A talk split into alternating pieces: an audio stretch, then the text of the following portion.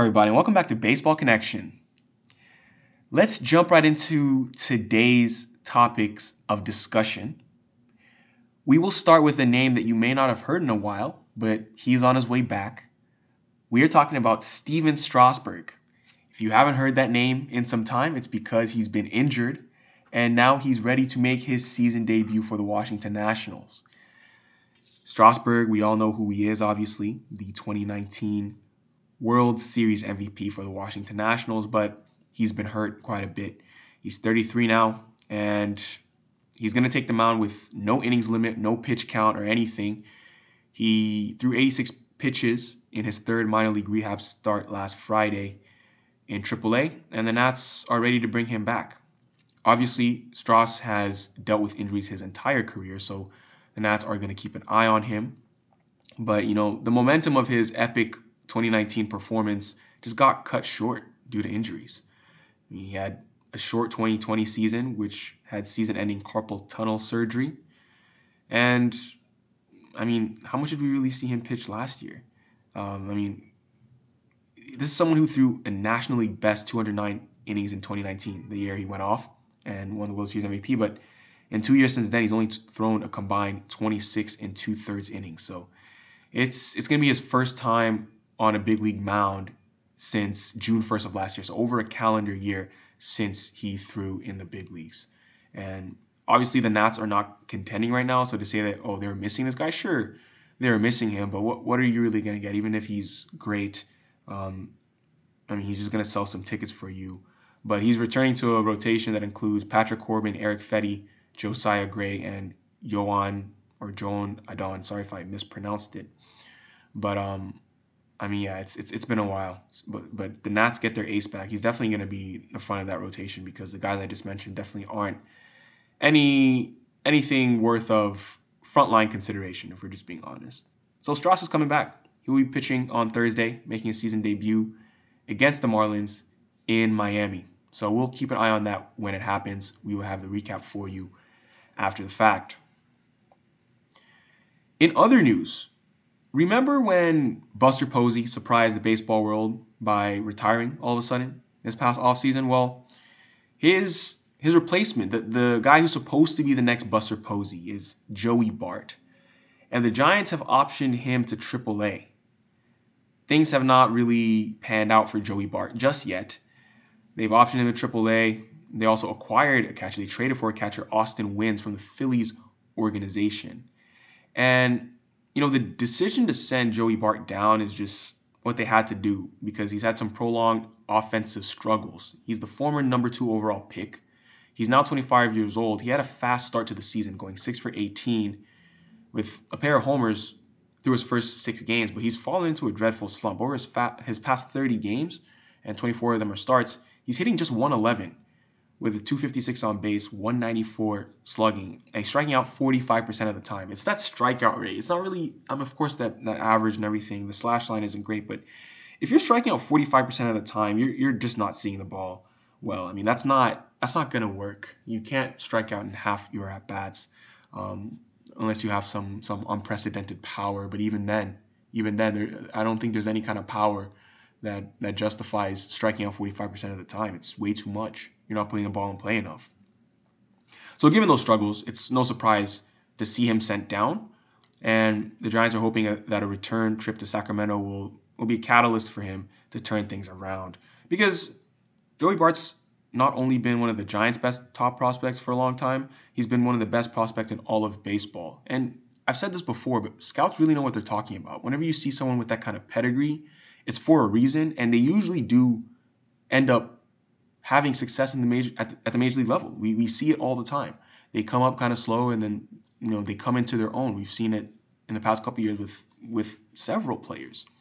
So, I mean, Joey Bart entered this season with 112 days of major league service time. So that means he needed another 60 days on the active roster to reach one full year and remain on his same arbitration and free agency track. But so he's already accrued 62 days. So even if he sticks in the minors for the rest of the season, he's he's logged enough time to give him that one plus year of service time. So he's good from a service time standpoint. He just needs to go see the ball better and and make some adjustments before they bring him back up because they will bring him back up. That's no question whatsoever.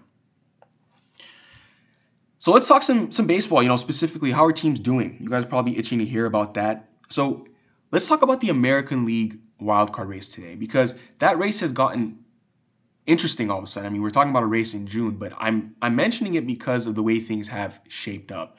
I mean, two weeks ago, you almost wondered if the AL playoff chase was already settled with teams pulling away. Obviously, that's pretty foolish because we know that things change and this is a long season and we don't we really shouldn't be looking at at playoff races until like August. But now you have the battle for third and the final for the third and final AL wildcard spot. That's there are the three wildcard spots. And now it's shaping up to be a thrilling free for all. Of course, things likely will change, but back on May 24th, if we if we turn back the clock a bit, the Yankees, Twins, and Astros had clear leads in their divisions, and the wildcard leaders had mostly separated themselves as well the Rays, Blue Jays, Angels, all these teams were off to a sort of solid, well-rounded start that you that you kind of thought that they were in it for the long haul. And every other so-called contender was bouncing around 500 or below it. And you know, I'm talking about like the Red Sox, Guardians, Rangers. These teams were below 500. White Sox were right at 500. But since May 24th, that point until now, the Blue Jays went 10 and 2. Now they've firmly established themselves atop of that group. The Rays, the Rays went seven and six, hardly great, and the Red Sox rose above 500. They're on a six-game win streak. Except this is the one, the one thing that sticks out is that the Angels have lost 13 games in a row. They lost 13 games in a row, and they have fallen apart. They've dismissed Joe Maddon, and their their playoff odds have just vanished completely. So, I mean, now we have an interesting race where we have the Red Sox, who are 29 and 27, I mean, no team has turned its fortunes around more since mid-May than the Red Sox. Absolutely, they have the best record in in in baseball. Well, no, no, they don't. They don't actually since then. But they're they've been one of the hottest teams in baseball over the past month. It hasn't helped them much in their division, the AL East, where they're still fourth, but it has absolutely rocketed them into that third AL wildcard spot thanks to the Angels' struggles. So, you know, this is interesting because it hasn't only changed the Red Sox fortunes. It's actually changed the entire trade market because if the Red Sox felt like they were not in realistic striking distance, they might have been more likely to start trading away some of their key guys, perhaps even Rafael Devers or Xander Bogaerts. Definitely not Devers, let's be honest. But Bogaerts may have been on the block, but now they're back in it and they're not going to trade those guys. They, they want to win, no longer. Red Sox are right in the thick of this thing and they have the Angels to thank. So, yeah, I mean, keep your eye. I mean, even the other teams, the Guardians, they're one game below 500. White Sox, one game below 500. They haven't really changed. But the, the Rangers, you know, Rangers are, are, are kind of holding water. I mean, I think they're going to fall apart, though. Nobody really considers them a serious contender, but they're three games below 500 right now. And the the Mariners are are kind of disappointing uh, because, you know, there was a lot of optimism for them over the offseason, but right now they're six games below 500. And um, they are six and four in the last 10 games, won each of the past three series, but – six games below 500 is a bit misleading because they're still one and a half games out of that last. I'm sorry, one and a half games behind the Angels. They're four games out of the last wild card spot. So they, they are they're they're within striking distance, but they'll have to go on a hot run like the Red Sox just did. And take a look at the AL wild card standings. Uh, you know when you have a chance, but right now it is you know it's it's tight. Blue Jays and Rays, you know, at the top of it. You know they got the Red Sox, Angels, Guardians, White Sox. So that is what's going on in the American League. A lot, a lot of movement, and there will still be plenty of movement. You know, I, talk about this because I should, but not because anyone should put huge stock into it. Things will change. Things always change. I think the the big theme that we're going to get into in the next couple weeks is All Star voting. The first phase of the All Star ballot is is out now. You you can now vote for your MLB All Stars. So that, that's what that is. You know, fans can vote starting today through the end of June for, for the first phase. So the top two vote getters at each position, and then six outfielders will advance to the finals.